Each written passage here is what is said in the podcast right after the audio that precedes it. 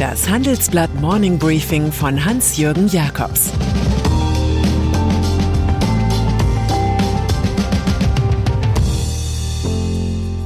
Guten Morgen allerseits. Heute ist Donnerstag, der 7. Oktober, und das sind unsere Themen.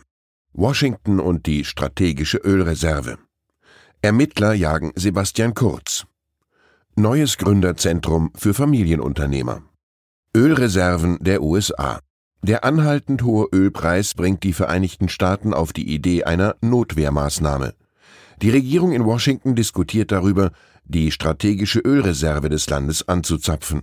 Die Depots waren nach der globalen Ölkrise in den 70er Jahren angelegt worden. Insgesamt könnte die Ölreserve den Erdölbedarf des Landes 35 Tage lang decken. Zuletzt hatten die USA vor 16 Jahren auf die Vorräte zurückgegriffen. Da hatte Hurricane Katrina die Ölförderung im Golf von Mexiko zeitweilig gestoppt. Infolgedessen war der Ölpreis auf mehr als 70 Dollar pro Barrel angestiegen. Washington erhofft sich vom Reserveplan ein Dämpfen des Preises. US-Energieministerin Jennifer Granholm, alle Werkzeuge liegen auf dem Tisch. Das Aus für Jamaika. Es war in den letzten Monaten so viel von Jamaika zu lesen und zu hören, dass man irgendwann einfach ins Plattenregal zu Bob Marley greifen muss. Bei der Zeile Get Up, Stand Up muss man an die fast verzweifelten Hoffnungen des CDU-Chefs Armin Laschet denken. Der will irgendwie mit Hilfe der Grünen und der FDP gegen alle Widerstände Kanzler werden. Aber das Aufstehen nutzt nichts, wenn sich die beiden Wunschpartner für Koalitionsgespräche mit dem Wahlsieger SPD entscheiden. Wir stehen bereit, kann Laschet da nur sagen. Für den Realismus ist Markus Söder zuständig. Der CSU-Chef redet von einer de facto Absage an Jamaika und der Ampel als die klare Nummer eins. Bob Marley dreht sich weiter und man lauscht im Mitgefühl für Laschet dem nächsten Song. No More Trouble. Verdacht auf Bestechung in Österreich. Der CDU-Chef kann ein munteres Lied davon singen, wie schwer es ist, mit schlechter Presse eine Wahl zu gewinnen. In Österreich hat Kanzler Sebastian Kurz da ein probates, aber illegales Mittel gefunden, positive Berichte einfach zu kaufen. Gelder des Finanzministeriums seien angeblich zur Veröffentlichung von ausschließlich parteipolitisch motivierten, mitunter manipulierten Umfragen eines Meinungsforschungsunternehmens im Interesse von Sebastian Kurz geflossen. Zudem sei an das Boulevardblatt Österreich Gegenleistungen für Einflussmöglichkeiten auf redaktionelle Berichterstattung gezahlt worden. Die Justiz untersuchte das Kanzleramt und die Zentrale der konservativen Regierungspartei. Kurz selbst sieht nur Mitarbeiter des Finanzministeriums betroffen. Die mitregierenden Grünen verteidigen die Justiz. Hier bahnt sich eine Koalitionskrise an. Klimakrise. Ein überraschendes Bündnis aus Industrie- und Klimaschützern fordert von der Bundesregierung ein klares Ja zu dem innovativen Verfahren, überschüssiges CO2 in den Boden zu schießen. Die Methode des Carbon Capture and Storage sowie die Abscheidung und Nutzung von CO2 seien zentrale Säulen auf dem Weg der Industrie zur Klimaneutralität, heißt es in einer Erklärung. Sie wird neben den Industrieverbänden auch von der Stiftung 2 Grad, in der Konzerne wie Allianz oder ENBW ehrgeizigen Klimaschutz fordern, sowie von der Klimaschutzorganisation Bellona unterstützt. Ohne das Carbon Capture and Storage seien Nullemissionen in der Industrie nicht erreichbar, sagt Bellona Deutschland-Chefin Erika Bellmann. Auch der Weltklimarat liegt auf dieser Linie. Anders als die Grünen, die mögliche Regierungspartei. Sie meidet dieses Thema wie der Ökobauer Glyphosat. Familienunternehmen. Das ist das Ziel von BMW Großaktionärin Susanne Klatten.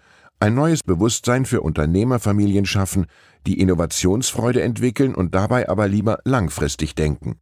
Die Kombination aus Innovation und Nachhaltigkeit ist die Zukunft, erklärt Klatten.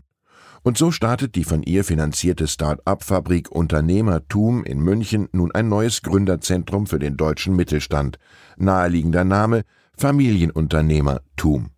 Die Zahl der kooperierenden Unternehmen soll in vier Jahren von jetzt 50 auf 500 steigen. Es sei auf Kongressen genug über Innovation geredet worden. Jetzt komme es darauf an, die Vorteile der Digitalisierung in der Praxis zu zeigen. So die Devise. Christian Mohr, Gründer der Initiative, spürt bei dem Thema in manchen Häusern noch starke Widerstände. Da bohrt man nicht dicke Bretter, sondern Betondecken.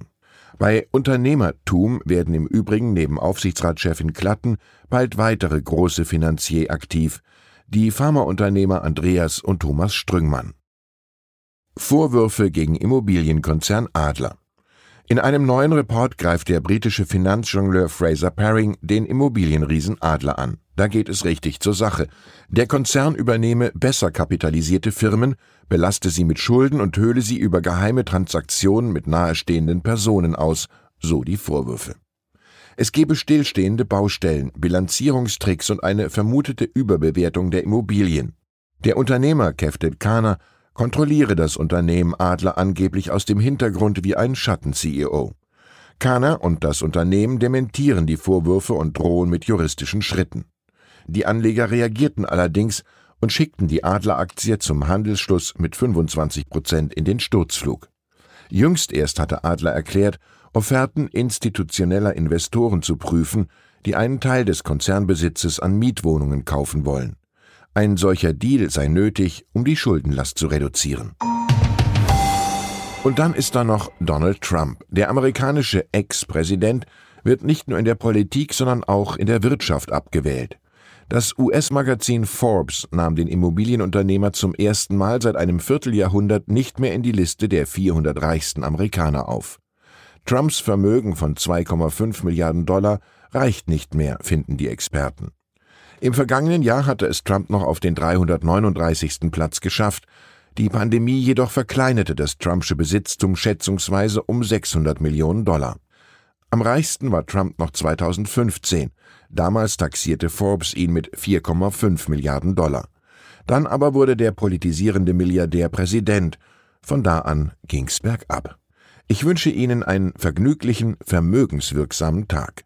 Es grüßt Sie herzlich Ihr Hans-Jürgen Jakobs. Das war das Handelsblatt Morning Briefing von Hans-Jürgen Jakobs, gesprochen von Peter Hofmann.